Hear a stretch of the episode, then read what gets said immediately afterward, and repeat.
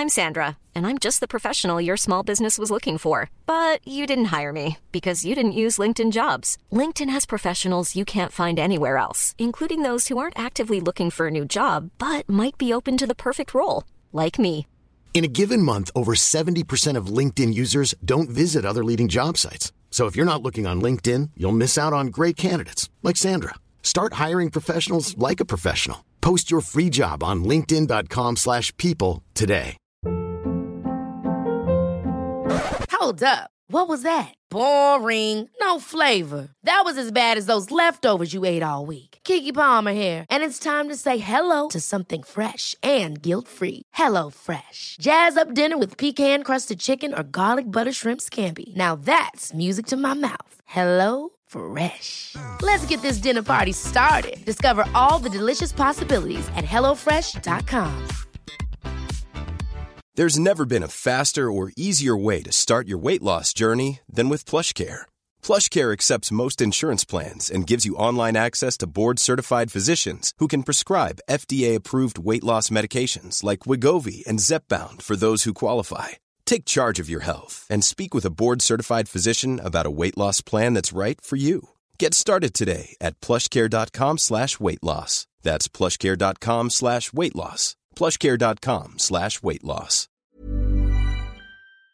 The information depicted in this podcast is purely for informational purposes only. Please consult your healthcare professional before making any changes to your lifestyle or routine.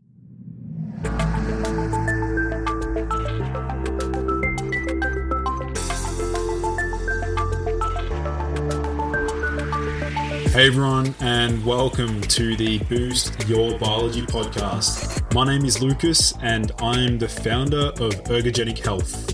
Together in this podcast series, we will go underground to explore cutting edge health and human performance insights that you simply cannot search on Google to help you upgrade your existence. So, without any further ado, let's jump into today's episode. Well, welcome everyone to yet another episode of the Boost Your Biology podcast.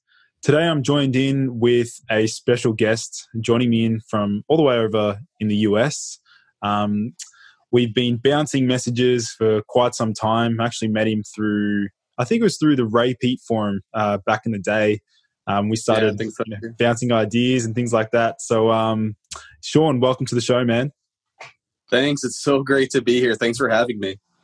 No worries, man. So let's sort of um, give my audience a bit of a, a backdrop into, I guess, your journey um, into health optimization. Yeah. Uh, so I've always been pretty classically trained in kind of hard sciences. My undergraduate degrees were in math and physics, uh, but it was never really my passion. I was a I was a teacher for a couple years, teaching chemistry and physics. And the, in my second year of teaching, I actually fractured my spine, and uh, I went to a chiropractor for that. And then I kind of knew I wanted to switch careers, didn't know what I wanted to do, but once I found out about chiropractic, I kind of just fell in love with that whole field and profession. And I've always been super into nutrition, supplementation, health, but never knew what to do with it. I knew I didn't want to be like a dietitian or, or anything like that. So once I found out about chiropractic, I just kind of went full steam ahead. I quit teaching, went to chiro school, uh, did that for three and a half years, and in the and during that time, kind of focused on nutrition and supplementation as a specialty. And I was actually uh, the nutrition tutor for the whole school for my last uh, my last year there. Um, and since then, I've been I've been a practicing chiropractor here in San Diego, uh, California, and I treat a variety of conditions. But uh, on the side, kind of more with the the whole internet side of things, I, I really focus a lot on health, nutrition, supplementation. My whole philosophy and goal is to try to cut through all the noise, all the fad dieting, all the myths that are out there because for the average person it could be so confusing to navigate through all that and to, to know what's true and what's not true even if you've been you know in this field for a decade you Yeah. still could kind of fall prey to some myths and, and things like that so my goal is just to kind of come from a research based evidence based uh, place and just trying to get to approximating it as close to the truth as possible when it comes to health and nutrition That's awesome, man. So I'm curious to know, Sean, like just in your like your early early days, in terms of like um your nutritional approach, like did you ever adhere to any specific like diet or do you ever like jump on any sort of diet bandwagon at all? Or? Yeah, especially in the beginning, um, like when I was in undergrad and stuff, I, I went through kind of the whole gamut of types of diets. I I've tried low carb dieting, I tried keto, I tried very low fat dieting. Um, in the beginning, it was all focused more towards body composition, uh, and then I started as I got more and more into it, it started getting more towards health. But uh, in the beginning, it was all body composition and really from my own experiments, I pretty much found that no matter which diet I chose, uh, as long as it you know wasn't too crazy, you know whether it's low fat, low carb, they all worked. They all I was all able to get to a low body fat percentage either way. The the biggest thing that I found was actually coming out of those diets. So the the dieting process itself, like trying to lose lose weight, lose fat, uh, any of them worked. They all worked, um, and and you, I could all get to kind of the same place.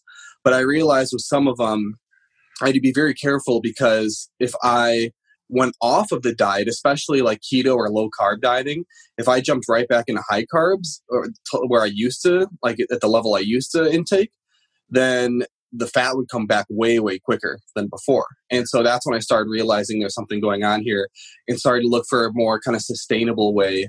Because um, at the beginning, I was kind of doing this like up and down where I'd have to continuously go through cuts yeah. And then after the cut was over, I would just, uh, you know, within 10 weeks or so, I'd kind of be back to where I was at before. And it just was a cycle. So mm-hmm. that's kind of, kind of where I started at. And then over the years, it's gone more towards sustainability, more towards health. Uh, and not just purely you know body composition and stuff but that that still comes into play for sure mm. so you mentioned like when you did go on that sort of low carb diet did that did you find that that sort of affected your like physical training at all like in the gym and stuff like that well, for for sure, absolutely. So I don't eat, I don't do low carb dieting at all anymore. Um, I'm I lifting is my primary form of exercise, and if I cut the carbs too low, I really suffer with that. Yep. Uh, I remember one time when I was doing a keto diet a long time ago, I went to go do some deadlifts, um, and it was you know it was it, I only put like a couple plates on, but it was more like for for higher reps and more of a, a pump type training at the time. And I know, and right after that first set, I had I went immediately to the bathroom, and I literally I, I was just gonna like sit on a toilet, but I just collapsed on the ground, and I just like laid there because I I like everything was out of me. Like I thought I was gonna pass out. It was just such a bad feeling. And I and that and then that day I quit keto. I'm like, no, I can't do this anymore. It's just yeah. it's screwing with my workouts. Do you think back then, like when you were um, experimenting, like with keto, were you pretty well versed in terms of like understanding electrolytes and stuff. Like, was that potentially just like a sodium depletion or? Yeah, it could, it could have been definitely sodium or potassium, one of the two. Uh, and if I if I supplemented with those a little bit more, it could have helped for sure. Yeah. Um, but even you know, even with even with without going keto, when I cut the carbs too low, usually if it's if it's under like 150 or under 100 grams a day, then I start to notice that uh, that my workouts just aren't as good as they could be otherwise. And mm. so I don't even, I just don't even mess with that anymore. So what about, um, because I know a lot of my listeners would be struggling with like thyroid issues and things like that. And I know you personally maybe like experimented or, or even struggled with thyroid condition. Did you, did you notice that like your, that was affected when you're on that sort of keto diet? Yeah, well, yeah, definitely. Um, so w- for myself, kind of that was kind of how I transitioned more from just researching the body composition aspect of dieting and, mm. and nutrition and started to go more towards the health was because back in my senior year of high school, I got my first thyroid test done because I just was I was feeling terrible. I I had to sleep for like 10 hours every day. If I got 8 hours of sleep every day, I was struggling. So wow. it was it was getting to a bad point. I didn't have insomnia. I wasn't up all night. Like I, I would crash as soon as I hit the pillow, but I was just never well rested um, that was the biggest thing that I that I felt. And then uh, I never had you know too much of an issue with weight gain, but that was primarily because I did a lot of uh, calorie counting back then. So I was able to kind of control it, even though my thyroid wasn't in the best shape. So when I got that first thyroid test, it came back at a 4.9, I believe, uh, TSH level, and then the T3 was under reference range. Uh, T4 was at the low end, Um, and so I, I didn't really know what to do at the time. And then, you know, every year I would get kind of a checkup and it just kept getting worse. So the next year it was like at 5.2, 5.3. And then a couple years later, it was kind of at its worst when it got to 5.9 was the highest I saw it for me. Um, and right now I'm doing pretty well. My my last test came back at a three, which is you know, but it's it's at least within range. Hmm. So uh, and there's still a couple things I'm gonna I'm gonna do still to kind of improve that number a bit. But I don't have any of the you know subjective issues anymore, and my T3 is is back in range too. So, um, but definitely you know when when that when my thyroid was a little worse, the diets would definitely have an effect. And uh, if in the low carbs, it just I just didn't feel good. I would get cranky. I, I started to develop insomnia sometimes from low carb diets. My workouts started suffering. It was just it was not a good recipe. Yeah, I know. So what about in terms of um like when you did have that reading of like was it 4.9 at one stage? Or So my highest was 5.9. 5.9. So at that time did you um were you taking temperatures at all? Like did you ever get into yeah, I, I did. Um, there was a big gap between that uh, that 5.9 reading and then afterwards, so I didn't get it tested for a while after that. Uh, and what I started doing was the temperature checks. That's kind of when I started getting into Ray Peat form, and uh, and started reading about thyroid temperature, all that sort of thing. So I started measuring my temperature. In the beginning, um, when I first started measuring it, I would often have numbers in the 96 uh, and you know it never would go above 97.2 Fahrenheit. So uh, it was it was consistently pretty low. And nowadays, when I'm, I measure my thyroid pretty often, and I'm usually in the nine like as long as it's not in the morning, um, I'm usually in like 98 uh, point something. Uh, in the morning, it's usually 97.6 somewhere around there. So uh, I'm doing pretty good with that right now. What are some of the um, factors that you found that really influence that morning um, that morning awakening temperature? Yeah, so I've done I've done so much research on on hypothyroidism uh, and went through the gamut of supplements with that too. Uh, so a couple things that really stood out to me. The one uh, is is omega threes. So there's there's so much research for both hyper and hypothyroidism that omega threes uh, can can play a large role in thyroid health. Uh, tons of animal studies uh, a few human studies that are that are pretty good too. Um, if you look at you know just normal rats and you supplement them with omega threes, and even if they don't have a thyroid issue, their th- their T three always goes up. Especially if you supplement them with something like flaxseed oil, is the one that they use in that study. Uh, so 3T went up, you know, much higher than the the saturated fat lard condition, and uh, and then if you take, and then there's a couple of rat studies with hypothyroidism that giving them uh, fish oil can can kind of bring down the TSH level and increase the T3, that sort of thing. Mm, this will so that's be, a huge uh, one. Well, that's going to be that's going to fly in the face of a lot of people, uh, particularly in the Ray Peat forum, in terms of like what the omega three supporting thyroid function. Yeah, yeah, it's interesting because so if anyone here, if you're into, if you're on that forum, uh, you can you can find an article that, or a post that I put there. Um, but my name on the forum is called Zarin77, but if you search my name, you'll find that post. It's all about omega 3s and thyroid, and I listed tons of studies. And I'll, uh, I'll, you can, the pictures are there. I posted the pictures that showed that when they were supplemented with omega 3s, um, flaxseed oil in this case, compared to a saturated fat, and it wasn't like skyrocket high numbers, you know, it was normal levels of fat intake for, for the rats. It wasn't a high fat diet and um, the the omega threes had a, a, lot higher of T3 output than the saturated fat did. And it, I mean, it kind of makes sense because saturated fat, especially in higher amounts, it's one of those things that's going to block kind of carbohydrate utilization. Saturated fat competes the most with glucose entry into the cell and with glucose oxidation once inside the cell. And it's most responsible for things like lipotoxicity in high amounts too. Mm. So yeah, there's um one of my close friends is actually vegan, and he continuously bombards me and tells me that um, when you combine the saturated fat with a you know carbohydrate source, let's say red, like let's say steak and white rice, like what's the what's the actual rationale? What's the science behind how saturated fat blocks, quote unquote, blocks glucose entry into the cell? So it's it's mainly to do it's it's, it's with a few different things, but it's not you know, it's not just saturated fat. There's other things that come into the diet too. Because let's say if you have a high fructose intake, intake or you're just chugging like Coke all day long, for example, then your liver is going to produce its own saturated fat, and that's going to show up in the form of triglycerides in the blood panel, right? So if you have high triglycerides, that's usually caused from too much sugar, too much carbs, especially refined carbs, things like that.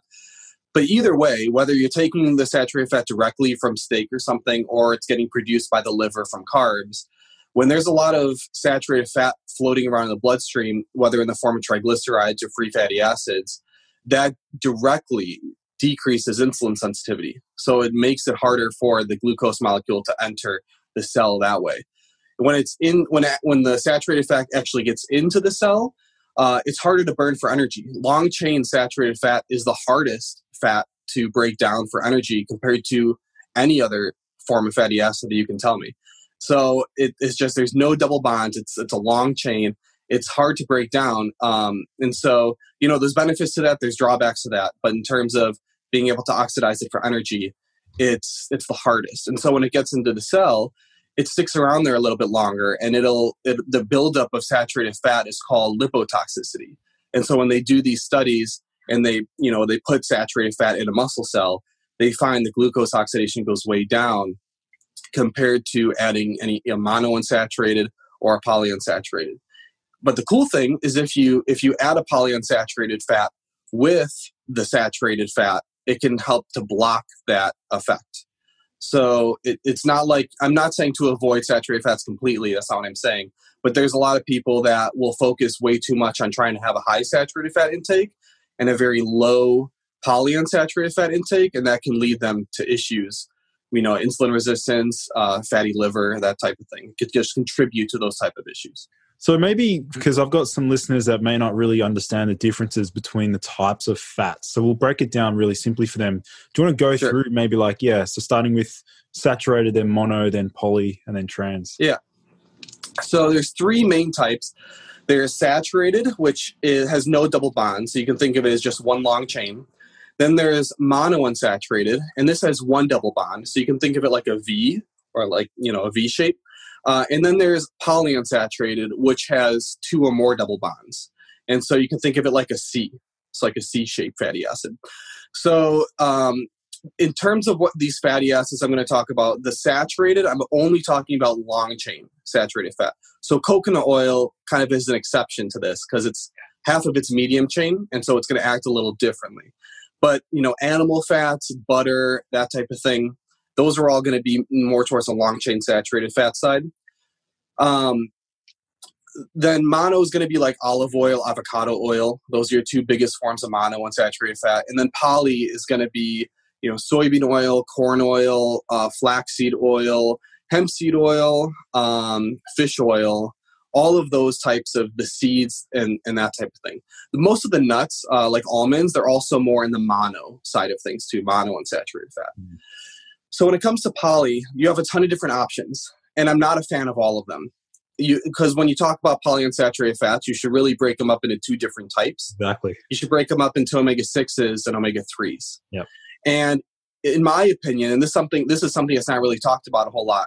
I think you should even break up the omega sixes into different types, hmm. into refined and unrefined. Right. So just like olive oil and just like coconut oil, if you look at the research with olive or coconut oil, if you take refined versions of olive oil and coconut oil, they do not get good results in the research. They never have. No one's ever been suggesting to buy refined olive oil and, and consume that. It's always extra virgin, right? Yeah, yeah. Because that has the polyphenols in it that are antioxidative. They also help keep the oil stable, all that type of thing. When you eat like whole hemp seeds, so the whole seed, and you're not just taking like a refined oil, it, it's going to act completely different in the body. But most people with the polyunsaturated fats, they're getting it from, you know, restaurants where they're cooking in it or frying in it, or they're getting it from processed food or packaged food, or all of these things, and it's just an overload of refined polyunsaturated fats. And I totally agree with like the Ray form on that, that you need to bring those way, way down and they're going to be detrimental to your health. Because mm-hmm. not only are they refined, but usually they're oxidized by the time you eat them too. Mm-hmm. So it's just, it's a ton of, of a burden on your body. But comparing that to you know unrefined omega sixes or like the omega threes, like a good cold pressed flaxseed oil or fish oil that's good quality brand, uh, those are going to have really different effects on the body. Mm. So let's talk about, I guess, with the polyunsaturated fats. You mentioned that they can be um, detrimental depending on if they're oxidized, right? So, what yeah. are some strategies that we can um, utilize to offset that oxidized um, polyunsaturated fat? Yeah, so I don't. So the biggest strategy is just not to consume any refined omega sixes. So it's it's hard to avoid because if you go out to a restaurant, uh, that's what they're going to be using. They're going to be using a vegetable to cook things in because they're they're not going to pay for expensive oils, right? So anytime you have added fat that needs to be used to cook, when you go out to a fast food place or even a good quality restaurant, it's going to very likely be a type of vegetable oil. And the reason that's so bad is because these polyunsaturated fats they they can play a role and they're important in in transporting electrons one reason that they that they can that they can have such good effects in our body is because of how they can hold on to electrons with their electron cloud due to the double bond. But when you oxidize them so when you take these oils that are refined and so it's nothing but fat and then you cook with them you fry with them they get completely oxidized. You know they mm-hmm. oxidize super super quickly. And the problem with that is that these omega 6s when they get oxidized those oxidized products are super harmful and inflammatory to our body. And it's hard for our body to deal with it. So it uses up vitamin E, it uses up vitamin C, it uses up our own antioxidants to try to combat the oxidative stress that mm. comes from them. And plus, on top of that, it creates this pro inflammatory environment for our colon, for when it gets absorbed into our bloodstream, for our microvasculature, all of that. So having too much omega 6s fr- from that sort of a source is always going to lead to problems in the body. And in my opinion, that's one of like the huge issues of why so many people are unhealthy because they, they have such a large intake of that type of fat. Mm. I'm curious to know, man. Have you ever researched uh, much on arachidonic acid at all? Like the yeah, for sure. Mm. For are you talking in terms of like muscle growth, things like that? Yeah, yeah, yeah. Because yeah. I'm waiting. I'm waiting for mine to arrive. I've got a sample coming. I'm so super keen to try it out. Gotcha. Yeah, um, I mean, arachidonic acid it has some promise. Um, you know, a lot of people automatically assume it with as a very pro-inflammatory, uh, you know, precursor to prostaglandins that are pro-inflammatory. Um, but you know, in small amounts, I don't, in the terms you're probably going to supplement with, I don't think it's going to cause any health issues. You typically get arachidonic acid from meats and eggs, uh, even if you do have like these polyunsaturated fats that hypothetically could turn into arachidonic acid. What the, what we what we know from research is if you supplement with more omega sixes, it does not usually increase the conversion to arachidonic acid. So usually that arachidonic acid level is pretty fixed, and so more omega six intake doesn't raise it higher. So you do kind of have to supplement with it kind of directly, like you like you are. But it has some promise. Um, personally, um, I don't know how I don't the research that I've seen, I'm not, I don't think is super strong in terms of uh, like effect size. And I've one one thing I've kind of struggled with is tendonitis issues. Mm. So like tricep tendonitis has been you know killing me for the last year, uh, and omega three has helped a ton with my tendonitis issues. So I'm I'm not going to be super. Uh, you know, I'm like I'm not going to be super keen to just supplement with them with the arachidonic acid. It's going to kind of offset maybe some of yeah. the anti-inflammatory benefits I'm getting from the omega threes. But it's worth a try. I think we need more research, more human research on kind of the effect size uh, for that. But um, yeah, definitely could be could be worth something. Yeah, the one thing that I heard uh, about the arachidonic acid was, um, in particular in some of these um, bodybuilding forums, is that it actually exacerbates the DOMS. So it actually promotes that inflammation, which is what I want because I want that. I noticed that when I'm really sore post workout, um, and when I've had like a wicked, really, really good pump, I, I tend to notice like, I don't know, it's not an acute noticeable change in muscle size, but I notice that my strength goes up quicker when I have like more inflammation, more pumps, um, more like just general um, cell swelling. So that's the reason for it's just another experiment. Just keen to see how it goes. Yeah, for sure. For as far as I know, um, the primary prostaglandin that contributes to muscle growth uh, from like that whole inflammatory environment is PGF2 alpha. Right. Is kind of the main one. Um, and what another cool way to increase that prostaglandin besides supplementing with arachidonic acid is through a very powerful stretch of a muscle uh, with load. Yeah. So we know this from rat studies, from bird studies, and from uh, actually from a couple human studies we have now. So uh, if you've ever heard of DC training or DoggCrapp training, one of the things they do is, and, and this guy, uh, the guy that started it, he's responsible. If you see like the people he trains, they turn into like monsters. A lot of them are on roids, but uh, you know, either some of them aren't, and there it's just they turn into monsters, and it's a pretty low volume type of training. But what they do is after each set, they'll they'll take the that muscle through like a super heavy stretch with load. So like let's say they do bench presses. After the set of bench press or after their final set of that of that exercise, they'll grab dumbbells and they'll do flies. But instead of you know doing regular flies, they'll grab like 40 pounds and they'll just hold it off to the side, just let it hang down and just stretch the muscle. It hold it there for like a minute. And it is the most painful, excruciating thing Mm-hmm. but it, it can work pretty well. And I've, I've actually used that myself sometimes, but it gets you incredibly sore, like super sore. Oh. Uh, so that might be worth an experiment too. Oh, definitely, definitely. Um, it's just basically playing on that principle of like time under tension, really. Yeah. But it seems like it's at that maximal stretch position. Is that when the yeah. muscle's the weakest, or the? Yeah, I think so. Would it be the muscles the weakest at that point?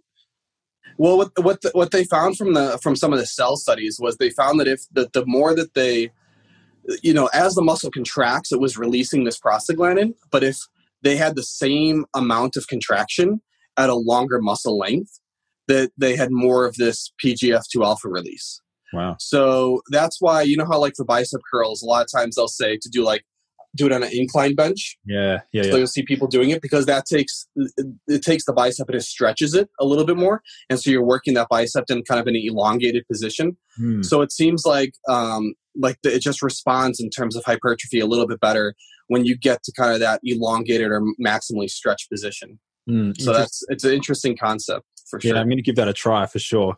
Sean, I want to sort of segue into um, a bit on dairy because uh, I, I would love to hear your stance and your um, positioning um, on dairy. And I'm sure you've probably flicked back and forth over the years. Maybe at one stage you were anti-dairy, or and now you might be pro-dairy. So what's what's your stance there, man?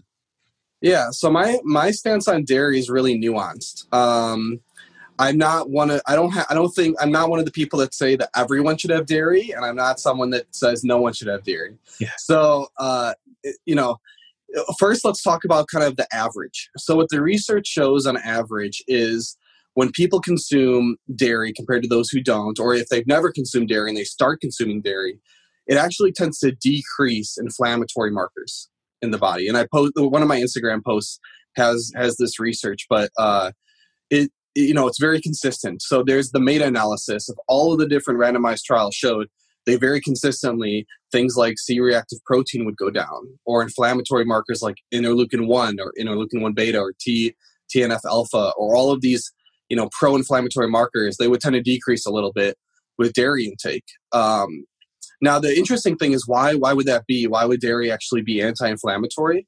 Uh, one of the reasons is likely the fact that it increases uh, uh, the NAD levels in the body, and it can increase uh, SIRT1 because of that. So, so Sean, for our listeners, they may not be familiar with what NAD is. Do you want to quickly break that down? Sure. Yeah, so NAD, it's kind of if you've heard of like, you know, niacin or niacinamide or nicotinamide riboside. There's all these different forms that are kind of coming out now, but it's all kind of in the long anti-aging longevity sort of scheme. Mm. Um, but what we know is that NAD levels are are really useful for kind of cells, not only cell signaling but cell cell defense. So if the cell is under attack, whether it's from you know a workout or if it's from you just had a stroke and your cells have to deal with that oxidative stress and that damage and inflammation. When you have low NAD levels, it makes it harder for your cells to deal with that and kind of respond in an appropriate manner.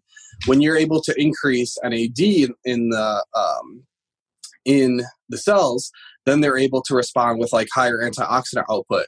They're able to respond with enhanced cell to cell communication. So so many different aspects of how they're able to kind of survive these kind of stressful conditions. Mm. so um, one thing that's really cool about NAD is that it also increases the level of SIRT1, which is this other protein that's also in kind of this longevity scheme of things that is responsible for like you know endurance training or for people that you know exercise frequently and, and one of the there's many benefits to exercise. There's a lot of reasons that it's that it's beneficial but one of the cell signaling pathways that gets activated is this SIRT1 and it helps to you know increase glucose handling. It can increase mm-hmm. insulin sensitivity. It tends to be anti-inflammatory. It tends to also protect cells from stress. So it just those two things they just do a lot of, of beneficial things in general and uh, one of the things that dairy does is likely through its high leucine content it actually synergizes with nad and it makes that cell at, at a lower nad level able to activate SIRT1 more strongly. So it, it tends, and, and that's likely one of the benefits of why dairy can actually amplify the benefits of exercise because it can increase the SIRT1. It kind of has a synergistic aspect with NAD to increase the SIRT1 level. And Mm. so dairy with exercise has always had this like great additive or synergistic component where when they, you know, consume a quart of milk after exercise, you consume whey protein or anything like that, it tends to amplify not only the muscle growth, but it can actually amplify the fat loss effects too. And so one of the one of the reasons that might be is how it can kind of synergize to increase the the SIRT1 protein. Mm. And part of that, oh, the um, SIRT1 activation, we know that various polyphenols can also activate and strengthen that pathway. And one in particular is resveratrol, right? Yeah, resveratrol is kind of like the the golden bo- the golden boy of the polyphenols, right? It's uh it's one that's really well known, but you know whether it's resveratrol or curcumin or just you know you know what I like to I'm not big on like single molecule supplementation when it comes to polyphenols because I've there's been the, just like issues with that. There's been you know like there's been cancer studies where they gave uh, people with uh, who are, who had a likelihood for lung cancer or a, good, a, a greater likelihood for lung cancer. They gave them beta carotene with vitamin E for five years, and they tracked them. And they gave the other group the placebo. The group that was given beta carotene and vitamin E had an increased risk of lung cancer. Mm. And so, and that's just one example. But in general, when you're giving these isolated antioxidants, especially when you talk about a workout, they don't tend to work well together. So whether it's high dose vitamin E or vitamin C or resveratrol or even alpha lipoic acid, I mean, all of these guys they can inhibit kind of the benefits of the workout because they interrupt kind of that pro-oxidative nature of the workout. Mm. So what I what I like to focus on is instead of focusing on an individual polyphenol, doing what all healthy traditional diets have done for centuries, which is having a high polyphenol diet in general. So uh, that's you know that's fruits, berries, vegetables, nuts, seeds, all these things. Any you know legumes even. All these unrefined foods, they're just loaded with polyphenols. Anything that has a color, taste, smell, all those things they tend to come from the polyphenols. So Mm. that's kind of one of the key components to any healthy diet, in my opinion. Mm. Yeah, and I, I personally like I've researched them quite a lot as well, and and you know I've experimented with them in isolation and things like that. Um, but I think one thing that we can agree on is that a lot of them actually exert their beneficial effects on health span by interacting with the microbiome, right? Like a lot of yeah, absolutely. influence that influence that state. So, what sort of research have you found um, in terms of like polyphenols affecting the gut? Yeah, so polyphenols are something we've evolved with. So, you know, as, as even as cavemen, we were picking up, we were picking fruits, we were picking, you know, nuts, seeds, kind of whatever we could forage, right? All of these things, they have these polyphenols it. Anything that has a color, taste, smell, again, that's coming from things like polyphenols. And so, when you're talking about, you know, probiotics, prebiotics, things like that, what we know is that isolated fiber supplements don't tend to have as good of an effect as whole food sources of fiber. So, you know, isolated fiber supplements do not have strong linkage to reducing colon cancer, for example. But legumes do. They have a very strong link at reducing colon cancer. Mm. They're both filled with fiber. So what's the difference? Yeah. The difference is that the legumes come with these polyphenols. So the fiber can feed anything. And if you have a if you have dysbiosis, if you have your if your gut's messed up and you have, you know, opportunistic bacteria that have sort of taken over and you just dump more fiber down there, anything can eat that. But Mm. when you get it in terms of a whole food or you get it with these polyphenols, they we've evolved with these polyphenols and what they do is they help to modulate which bacteria can thrive and which bacteria can't. So they can have cytotoxic effects against some of these pathogenic bacteria. So when you give the fiber in combination with the polyphenols, that combination allows the good guys to thrive and inhibits the bad guys from taking over. Mm. So it's a huge, yeah, polyphenols are a huge thing for the gut. Mm. Yeah, you know, with um, and I'm sure most of our listeners will be familiar with Paul Saladino, um, head of the carnivore diet. Um, and one one thing that he said was like that, uh, like I'm pretty sure I'm quoting him correctly. He said that curcumin should not be for human consumption at one point. And I look at him and thinking like, man, how can you say that? How can you um, discredit the anti-cancer properties of curcumin? Like, Yeah. you know, just yeah, I think I think that's just one of that's just kind of a situation where you know someone's philosophy starts taking over in over the actual evidence, right? Yeah, yeah, exactly, exactly. So, um, Sean, we'll sort of segue into um, some of the other things you've taught me over the years. Even like um, you, you mentioned blackstrap molasses as a as a useful source to support someone with anemia. Yeah.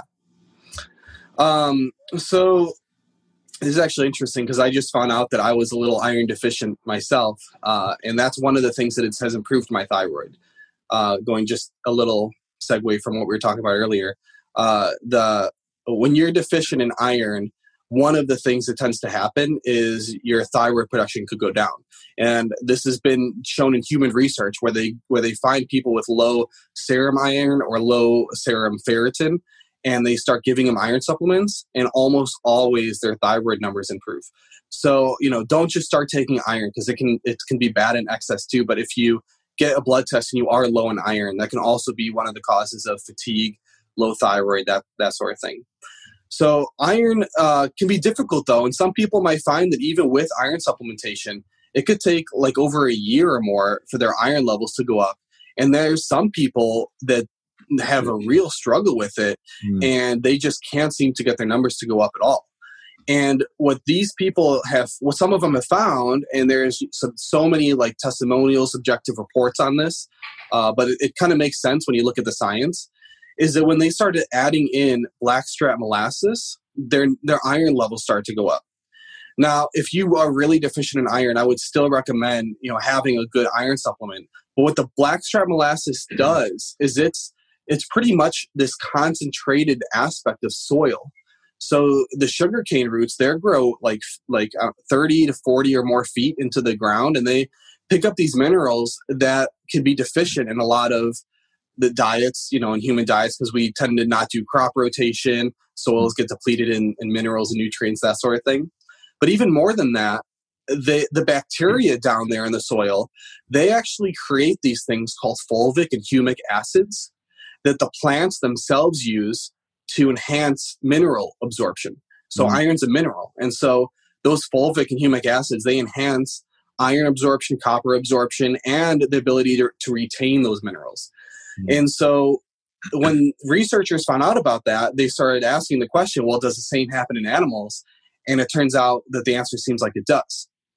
So that's probably the reason why when they started supplementing with blackstrap molasses, that all of a sudden these anemic or iron deficient individuals could now start actually holding on to the iron and absorbing it and kind of retaining it better. Mm. And you know, as a third benefit, just going off of the polyphenol thing we were talking about before, it's also loaded with polyphenols, and the dark color kind of gives that away.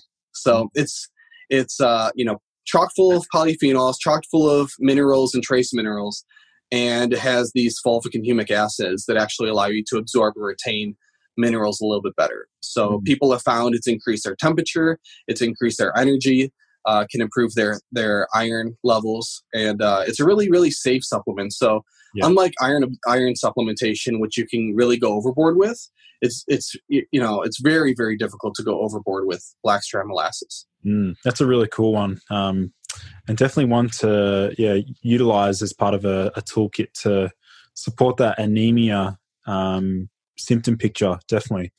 So, Sean, sure. we sort of um, with the I want to go back to dairy. I want to sort of um, understand yeah. the difference. Like the, I know that um, there's different types of milk. Um, so do you want to start with just milk itself and the different types of cow's milk?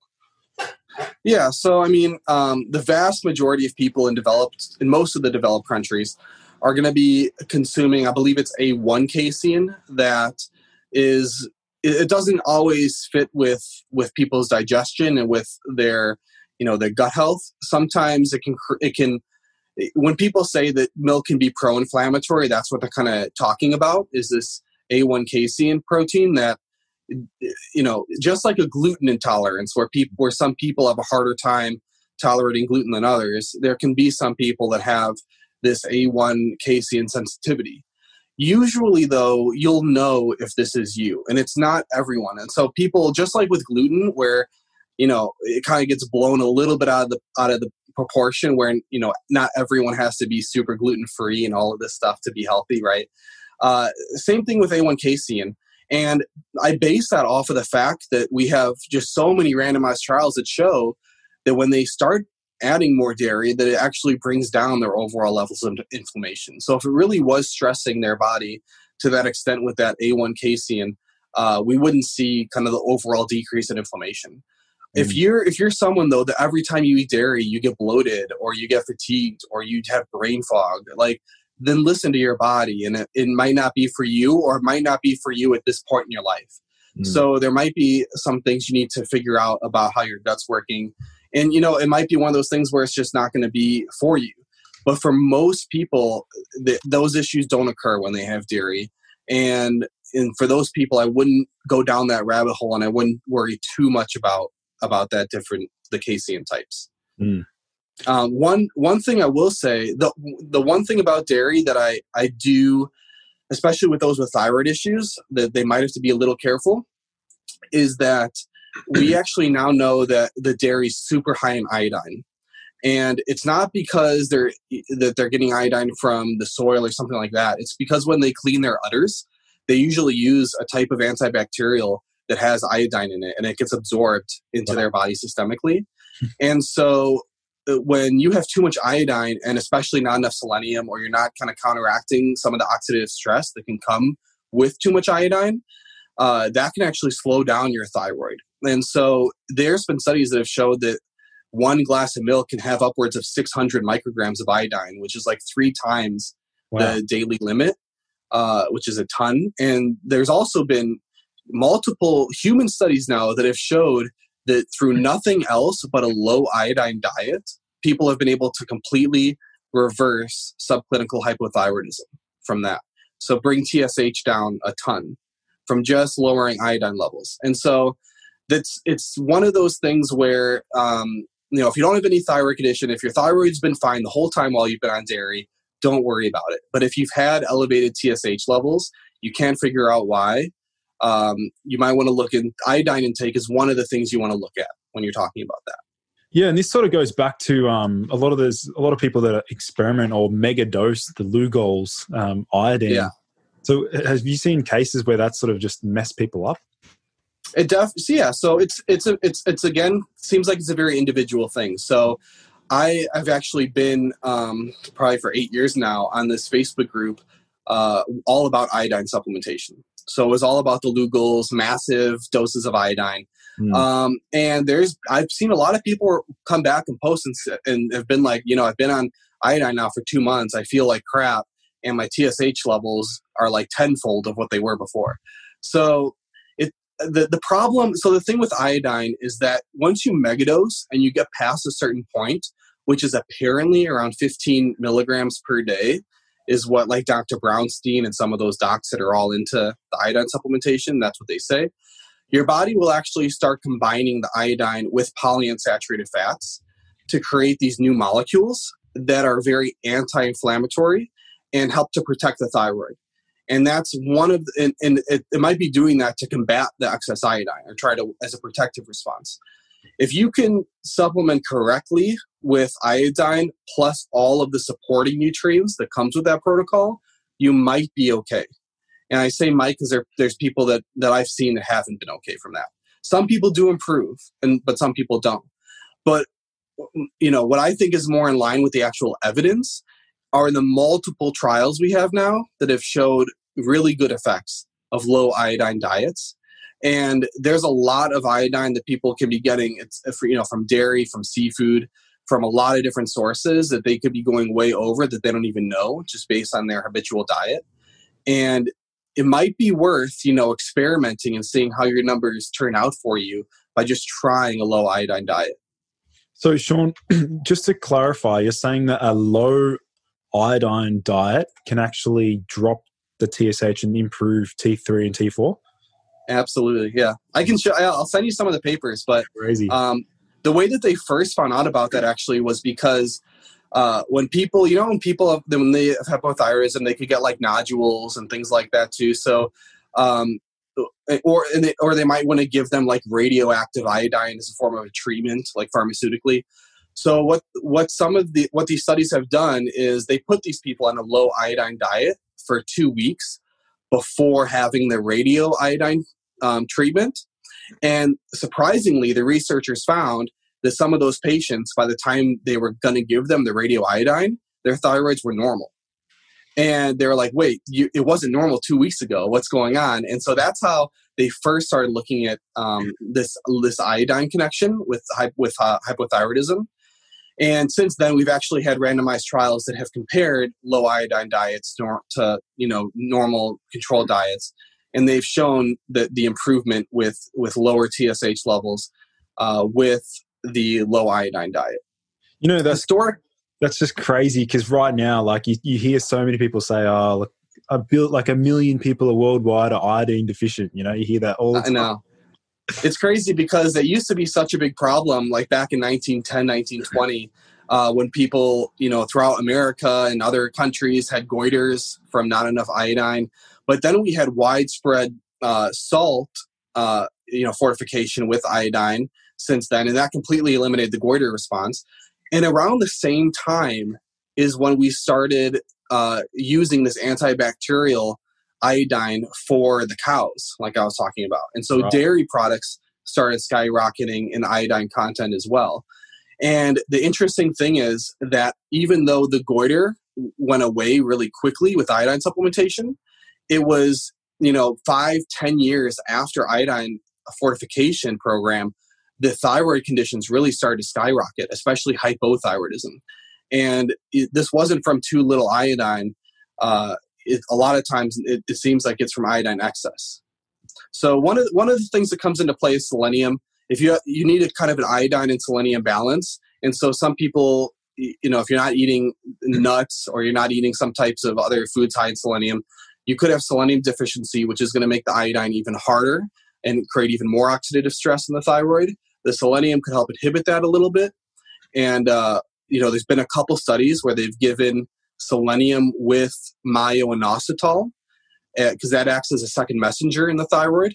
And selenium plus myo-inositol is so far also getting great results with especially subclinical hypothyroidism. So the people that just have like elevated TSH levels, but it's not that autoimmune, you know, it's not in the hundreds. It might be like 10, 12, that sort of thing.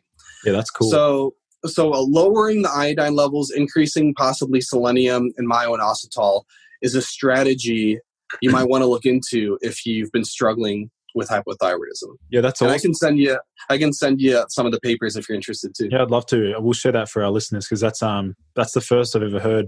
And it's sort of ironic though with the um a lot of the selenium rich foods are actually high in iodine though at the same time, aren't they? Yeah, so you'd have to you that would be you know Brazil nuts or something that's specifically selenium and not not that combo of the iodine with selenium. Yeah, cool.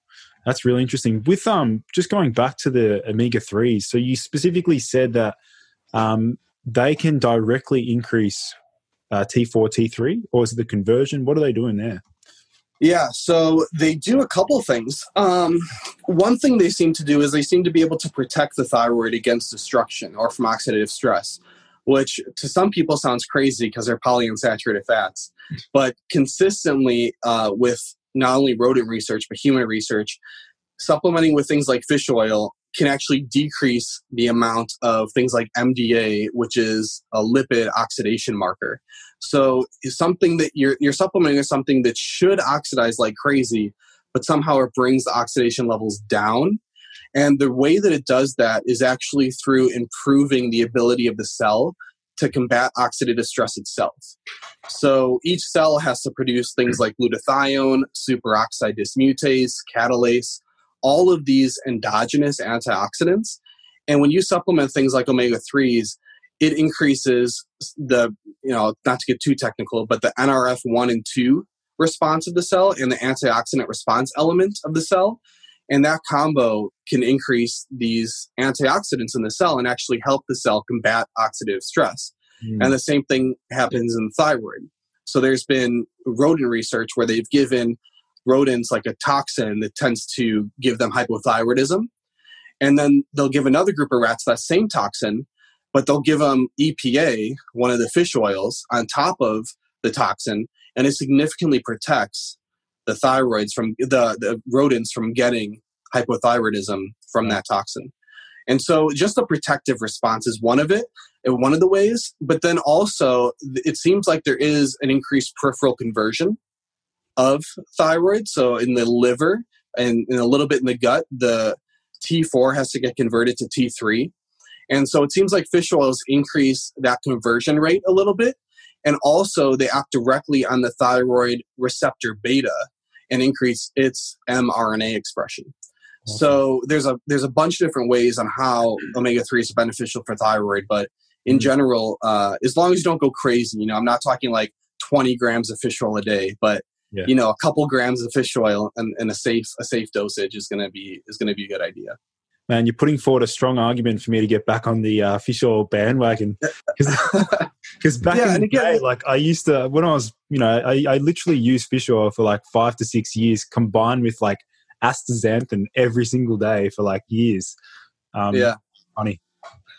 Yeah, uh, you know, I mean, you don't have to have fish oil. It's just that if you don't have things like uh, you know, high quality salmon or sardines or any natural form of the omega 3s, then I think uh, supplementing a, at least a small dose yeah. of the fish oil is going to be a good idea. Also, just to combat a little bit the elevated omega 6s, that even if you're careful, it's so hard to avoid you know yeah. having that so just raising if the omega 3s are, are you know this high but you increase the omega 3s a little bit it really helps with that ratio and so it, it can help just the overall you know inflammation in the body a bit.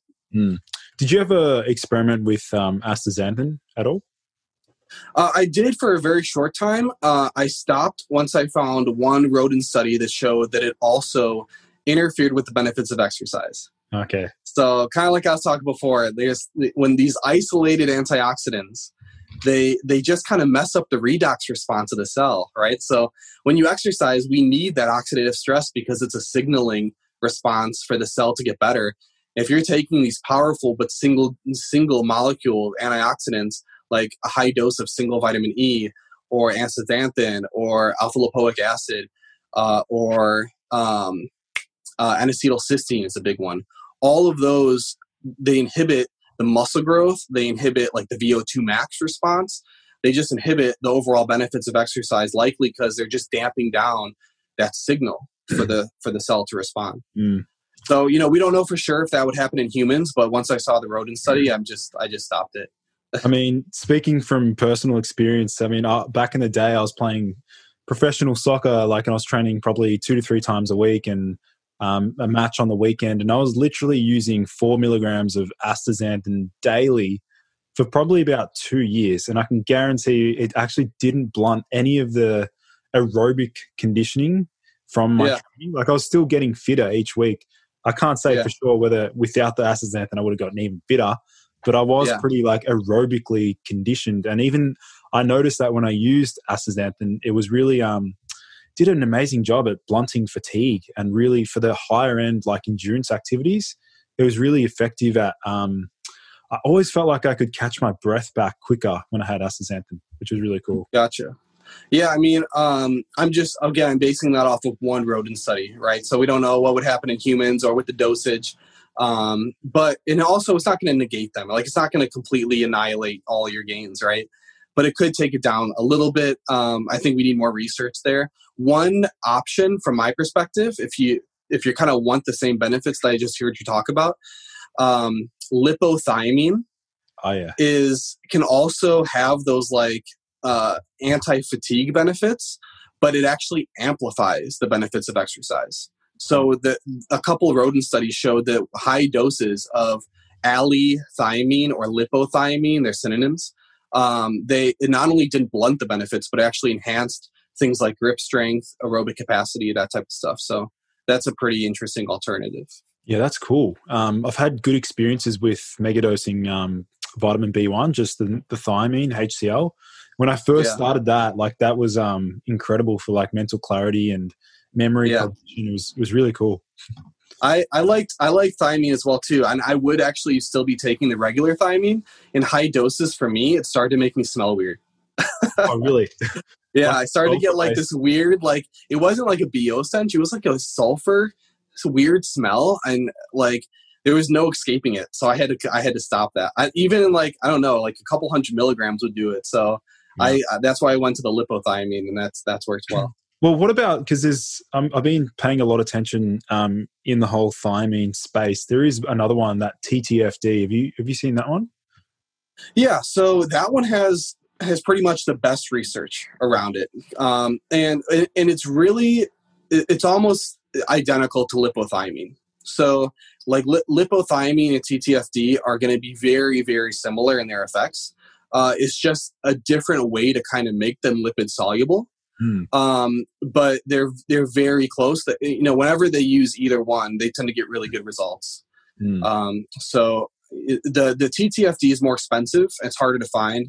So that's why I've kind of gone with the lipothiamine. But um, but yeah, that would be that would be a great alternative. Hmm. What else would you recommend for um, just in general? Like, if there's one supplement that could support um, weight training, what would what would be your go to? I mean, uh, probably after protein, after creatine. Um, I there's it's hard to pick just one. Uh, I would I would probably have to say nitrates.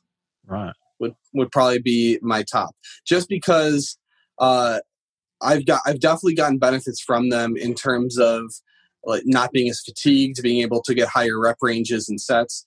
Uh and they, it goes well with creatine because creatine works well in like the power rep. So like maybe rep sets of five or sets of four creatine is going to have a, a big effect because it's using the you know creatine phosphate system for energy output. But when you get into higher rep ranges, like sets of 10, sets of 12, you're focusing more on carb oxidation then, and not so much on just ATP creatine. Uh, and so, what we know from the nitrate research and from pretty much anything that, that will boost nitric oxide is it can spare oxygen use. So, it can actually have the muscle cells output more energy with the same amount of oxygen Hmm. uh, which is a pretty cool thing. And so all, all I mean by it's not really supplement, it's more food. It's just eating like canned beets is something I eat pretty often, or eating you know cooked spinach, or if you don't want the oxalates, you can have uh, cooked uh, Arugula. arugula, mustard greens, like that whole type of thing. You don't. It doesn't need to be spinach, but there's a bunch of leafy greens that you could choose. Um, that are a little bit lower in oxalates, but I, I personally have never had kidney issues and stuff, so I don't worry about the oxalates in them. Yeah. But but that whole the whole nitrate uh, thing kind of helps me a lot in, in a bunch of different ways, but one of which is exercise. Yeah, yeah, that's cool. All right, well, um, I think that pretty much covers most of our what we decided to talk about. We could probably keep going for another. I'll definitely bring you back on for another show, man, because you're full of. Yeah, it was Really great. I know this was kind of a kind of a whirlwind of all different topics and information, but I hope it I hope your listeners could kind of take some some key points from it. Oh, for sure, man, for sure. So, what what about um, for those listening in? Where can they find you and um, your services if you offer any? Yeah, so um, you can find so my website is called Golden Health Method. Uh, on Facebook and Instagram, it's the same thing, just handle slash Golden Health Method. Um, I'm really active on Instagram right now. I'm posting, you know, at least a few times a week. Uh, it, all all the concert, all the content is very research based. So I always list like the PubMed ID. So all you have to do is type that type those numbers into Google, followed by the word PubMed, and it'll pop up. First result will be the study. Um, so I, what my whole thing again is just to try to make sure that all the information I put out there is very reliable. I don't want you know I don't want anyone thinking that I'm just like you know speaking just my opinions or something like that. It's all like super evidence based because I'm I just want to you know know the truth uh, about research and nutrition. So that's kind of the main places to find me. I'm not currently doing any type of like uh, internet or long distance consultations or nutrition coaching or anything like that, but I'll likely be doing that next year. Um, if you happen to be in California or San Diego, mm-hmm. uh, then I work at the chiropractic clinic called Back in Motion. So, you know, treating anything from low back pain, tendonitis, knee pain, all, all various types of conditions like that. Awesome, man. Well, um, for those listening in, I'll be linking all of uh, Sean's socials in the um, description below. Um, but otherwise, it's been uh, a pleasure having you on the show, man. It's been a lot of fun. Yeah, it's been fantastic. Thanks for having me again. Sweet. Well, thanks everyone for listening in. Um, and I look forward to seeing you in the next episode. All right. Take care. Thank you, everyone, for joining in to today's episode. For in depth show notes and lessons learned, visit nofilter.media forward slash boost your biology.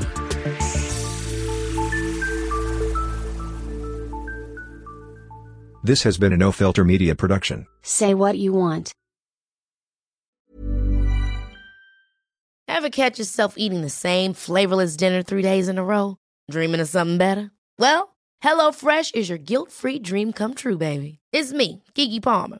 Let's wake up those taste buds with hot, juicy pecan crusted chicken or garlic butter shrimp scampi. Mm. Hello Fresh.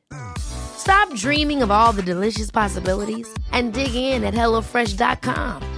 Let's get this dinner party started.